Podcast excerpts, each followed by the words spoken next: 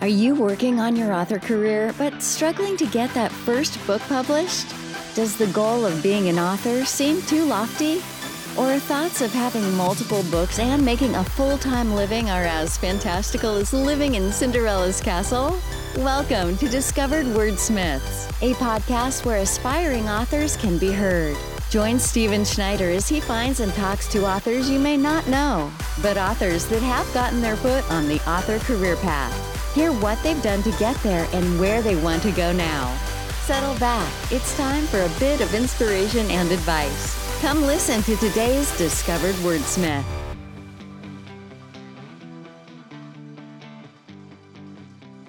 Let's talk a little bit on some author stuff. So before we get going on our topic, when you're writing, what do you use to write? Do you have any special software or services that you like?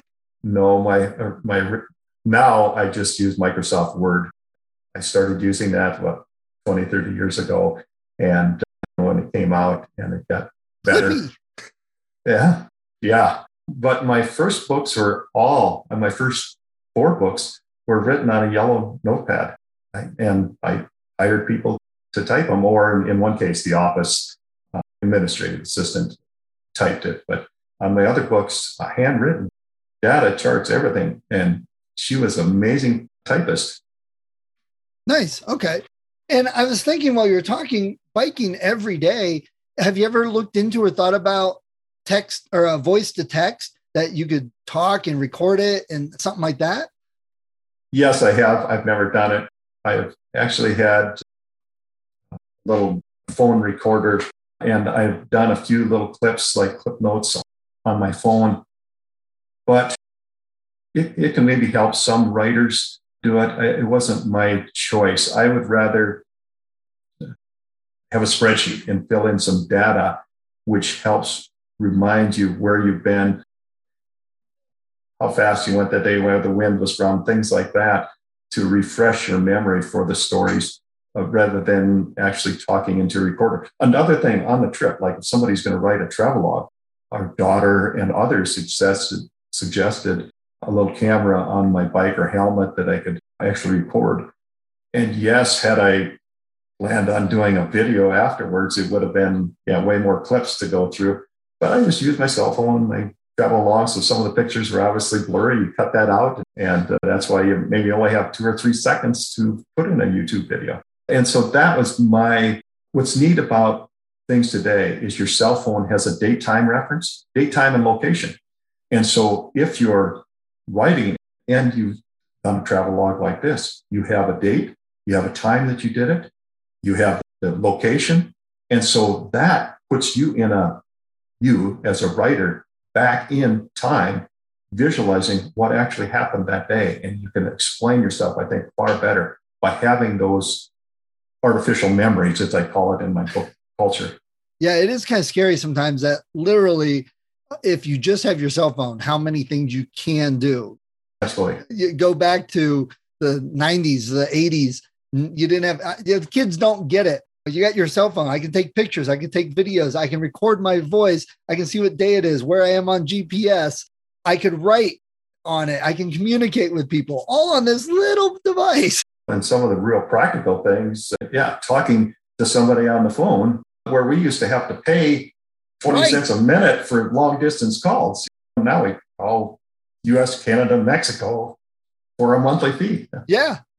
And the talk I mentioned, I get parents occasionally pushing back that, these things in technology, they won't last, or they're fads, or this, that, and the other thing. And I'm like, maybe a few of them, but I said, some of this stuff is just not going away. And I say, so let me ask you this. When was the last time you picked up the phone and asked the operator to connect you?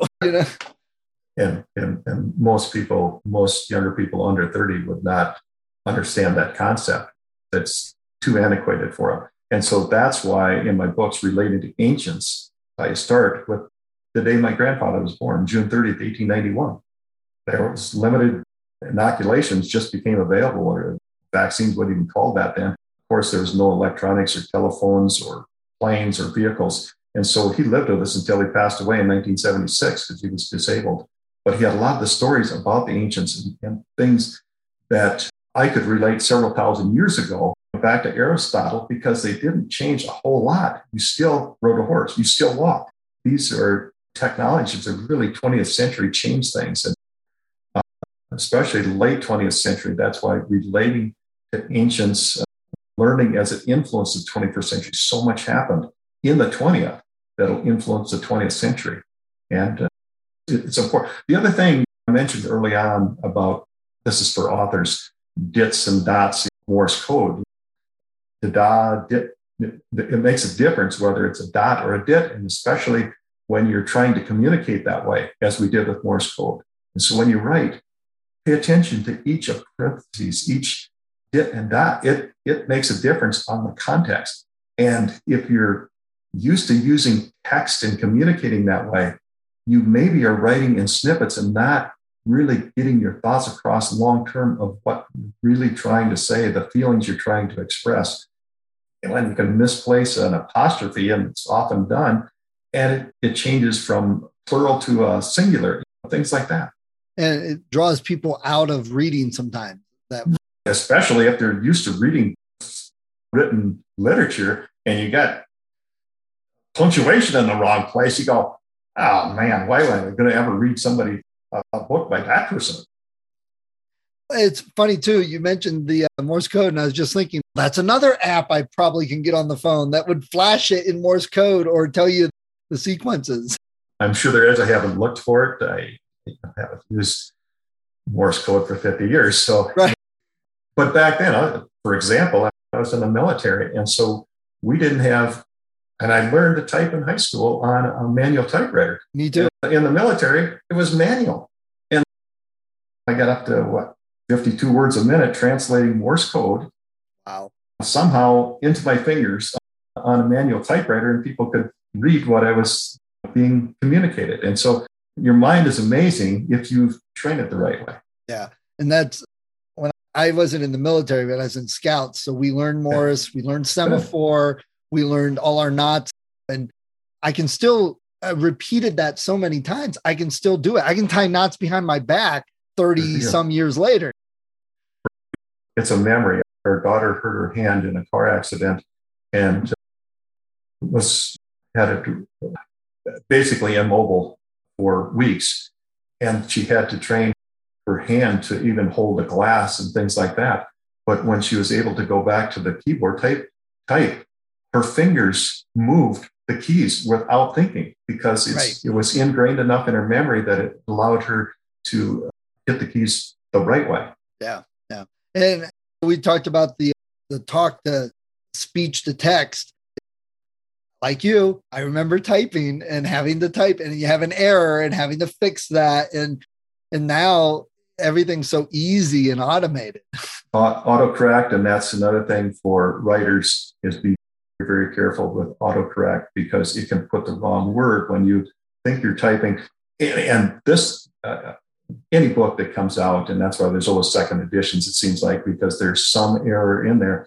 And a minister was actually reading my book, Culture, and he gets done, and I asked him what he thought of it. Oh, good, whatever. And we talk about it, and he goes, you did have an error in there. You meant edit, and he put edict. It's just one letter can screw you up, and you didn't catch it. My proofreaders didn't catch it. I read it who knows how many times, didn't catch it. And we were going to talk a little bit about lessons learned through publishing, through writing.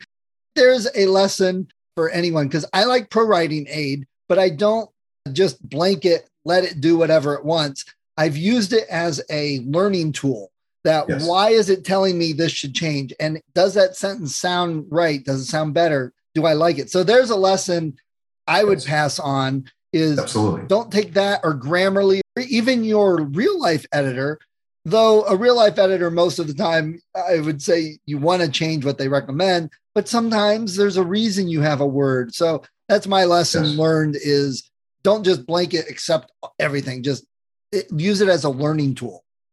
And let's go with the editors. Of course, I did hire, in some cases on my earlier work, my editors were like my administrative assistants, things like that.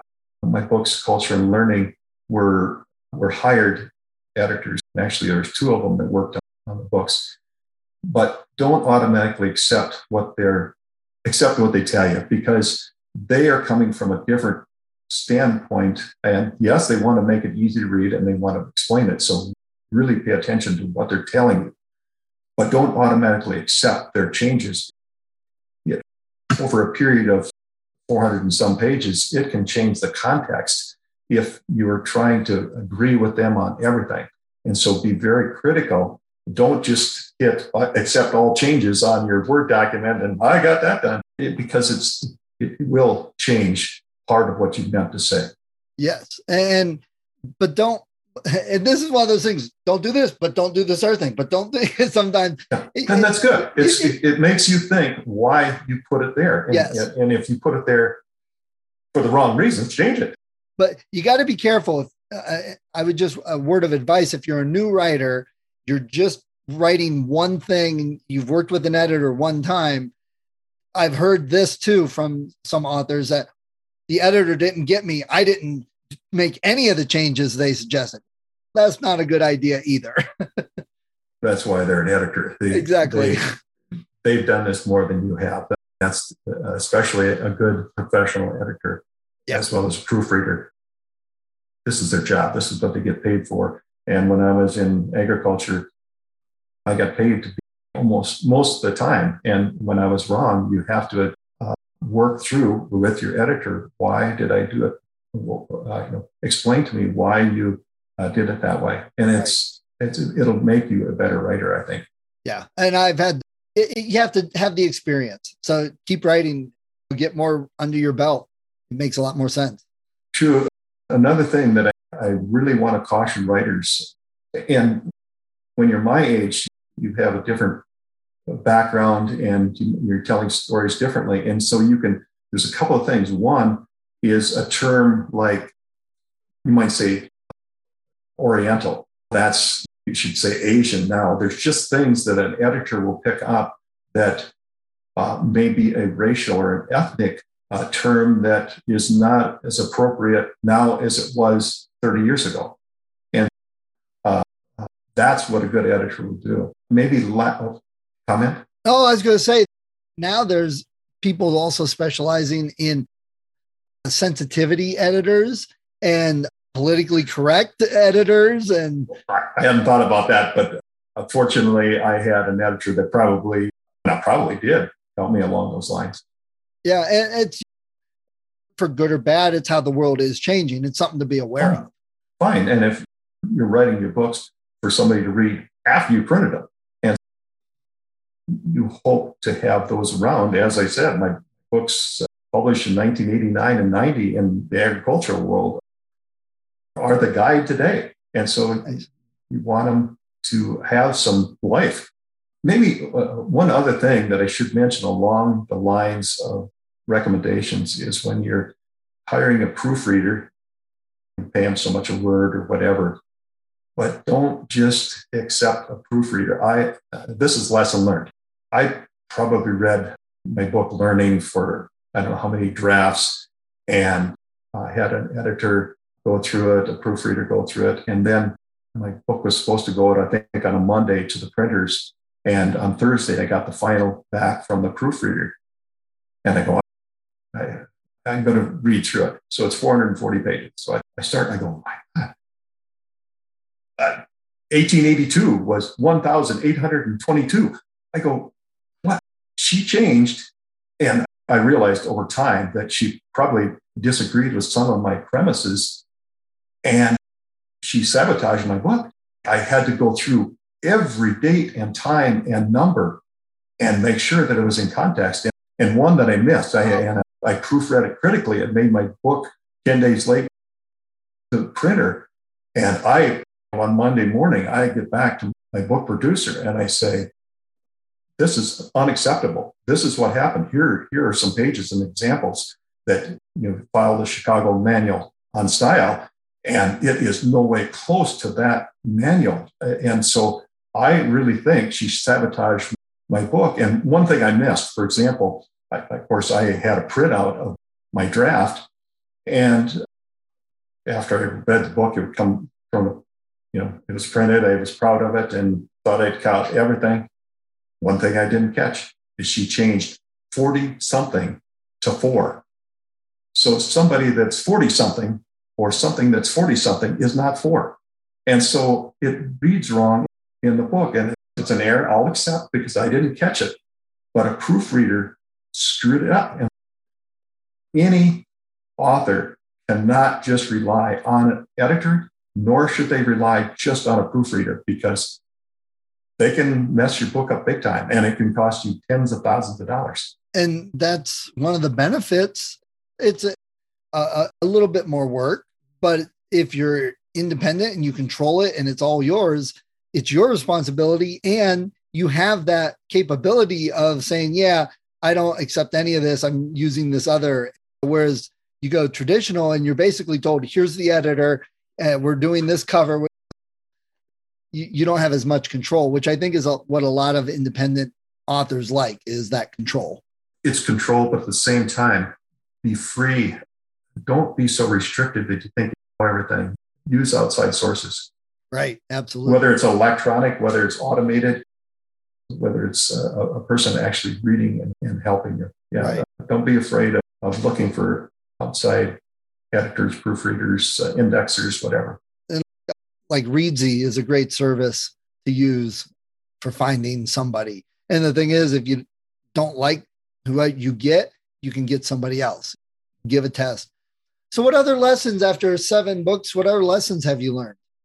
Keep writing for a recommendation to authors. That's why I'm working on a poetry book right now. And what I've been told is 85% of the poetry now is freestyle. Well, most of mine, I do some, but most of mine are rhyme. I tell stories in rhyme. I guess if I use free verse, it's more of a philosophical poetry. And there's stuff now that's called poetry that is just really prose shrunk down into shorter lines.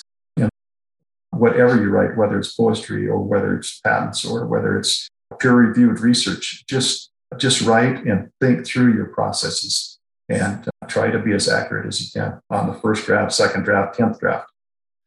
I think I tried to write poetry. I think the only thing I could handle is coming off like Dr. Seuss. I'm sure. Wow. That's entertaining. And absolutely. Boy, if you could do that, you're into the money. Yeah. I love Dr. Seuss. If I was going to do poetry, I would love to be as good as Shel Silverstein. He was fantastic. Yes. I just run across the other day, my mother passed away and my mother had my grandmother's books. And so I found a poetry book, 101 Favorite Poems, published in the 1920s and given to my grandma by my great aunts before she was married in 1928. And so I read through some of the poetry from the 17th to the early 1900s or early 20th century. And it was really neat to study, I'll say, poetry that my grandma accepted as a gift for Christmas in 1928. Wow, that's pretty cool. So you said you had a book in 1989 and now you've got a book in 2022. That's a big difference because you didn't have the self-publishing the same. You didn't have Kindle. You didn't have the digital books. So what are some of the things that are different that you've had to change with your writing or change with your publishing or that throughout the year?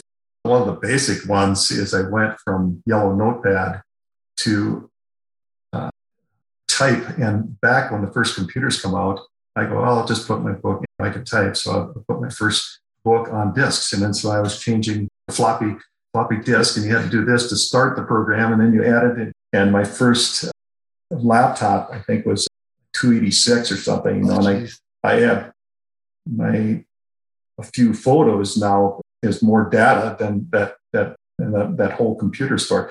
And so we tend to use up space, I'll say it, in our phones and use up space in our computers. It's a big waste. And in book and in words, you want to use efficiency.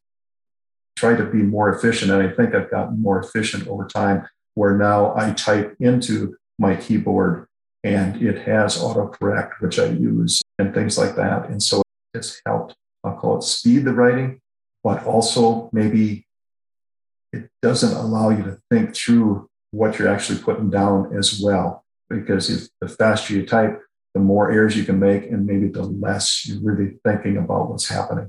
Yeah, I can see that. And for those listening that don't understand floppy disks, that hold a lot.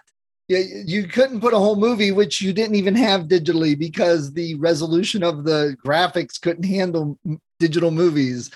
Way different time. Way different time. And of course, when I went to college, university, it was the computer lab had punch cards. And so you had punch cards that you had to figure out how to punch and feed through a computer.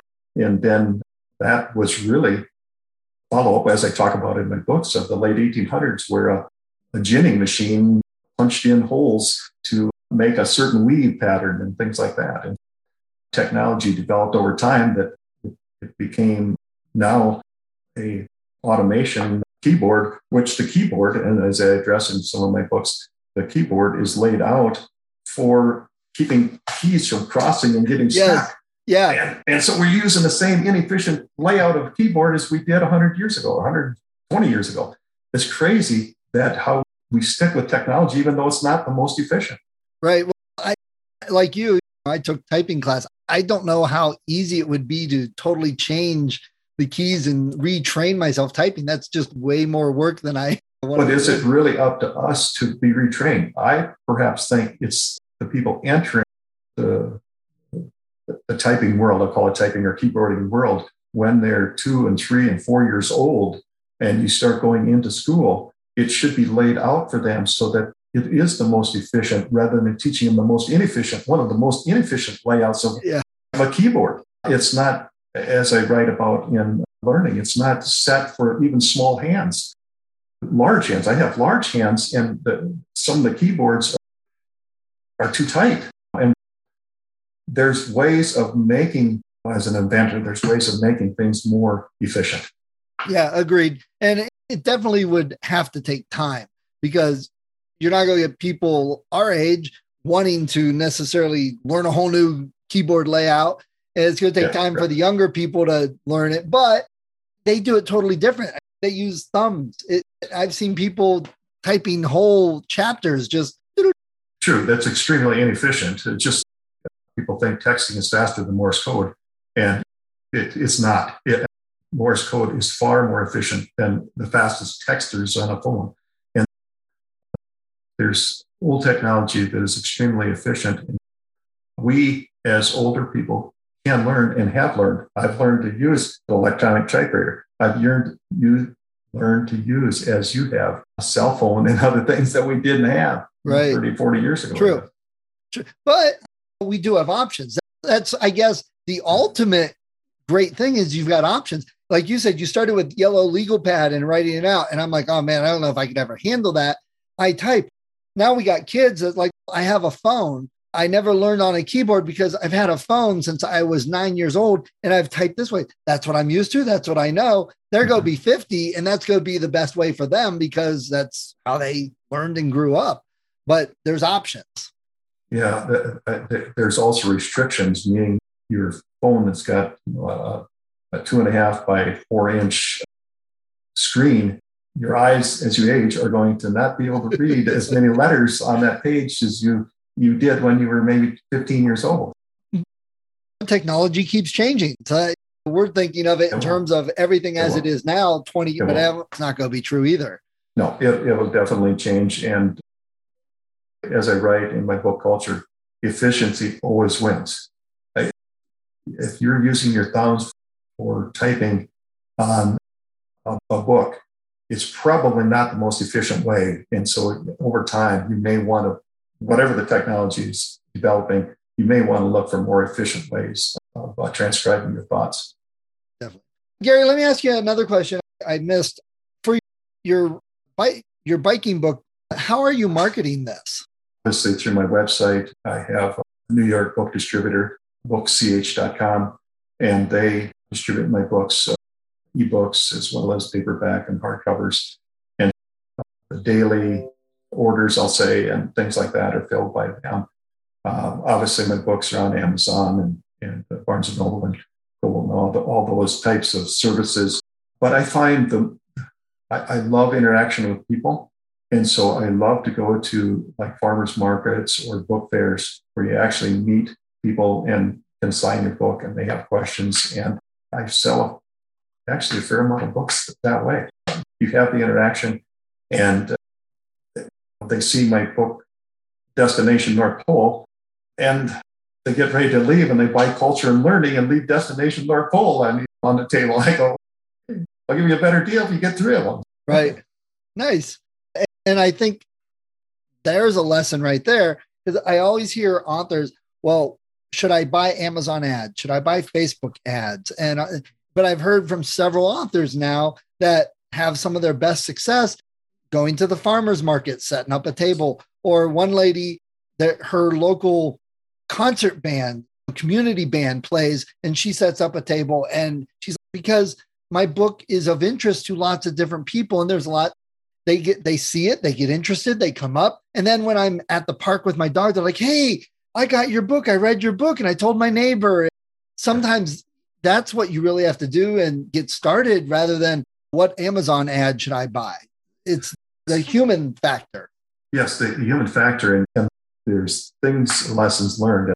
As an author, lessons learned. There's authors that'll come up to you. I had a lady, and I would guess she would be in her mid to late 20s. She said, yeah, I've written 15 books. And I go, wow, good for you. But she says, oh, they're not like your books. And I go, oh, tell me about it. And she writes Catholic short story books for very young children. And she says, I found a niche. That is, it works for me. That's what I like to write. And I said, how do you market it? And you learn things from other people that come up and talk to you that you wouldn't necessarily pick up. I mean, you could probably find it on the internet, but just by taking out a Facebook ad, you're not going to learn them things. Agreed. And that's the other great benefit with our publishing world today is traditionally there's a lot of books that would never have gotten picked up and produced and put into the market. Whereas independently, you can do that. Now, that's not to say every book is going to be a J.K. Rowling Harry Potter bestseller, but there's a market out there for just about everything. You just have to find them. And sometimes that means some creative marketing. Creative marketing, and don't be afraid of submitting. And I guess another lesson is don't be afraid of submitting your books to awards. I won Global Book Award, I actually took a silver in Destination North Pole for Global Book Awards for self-published authors.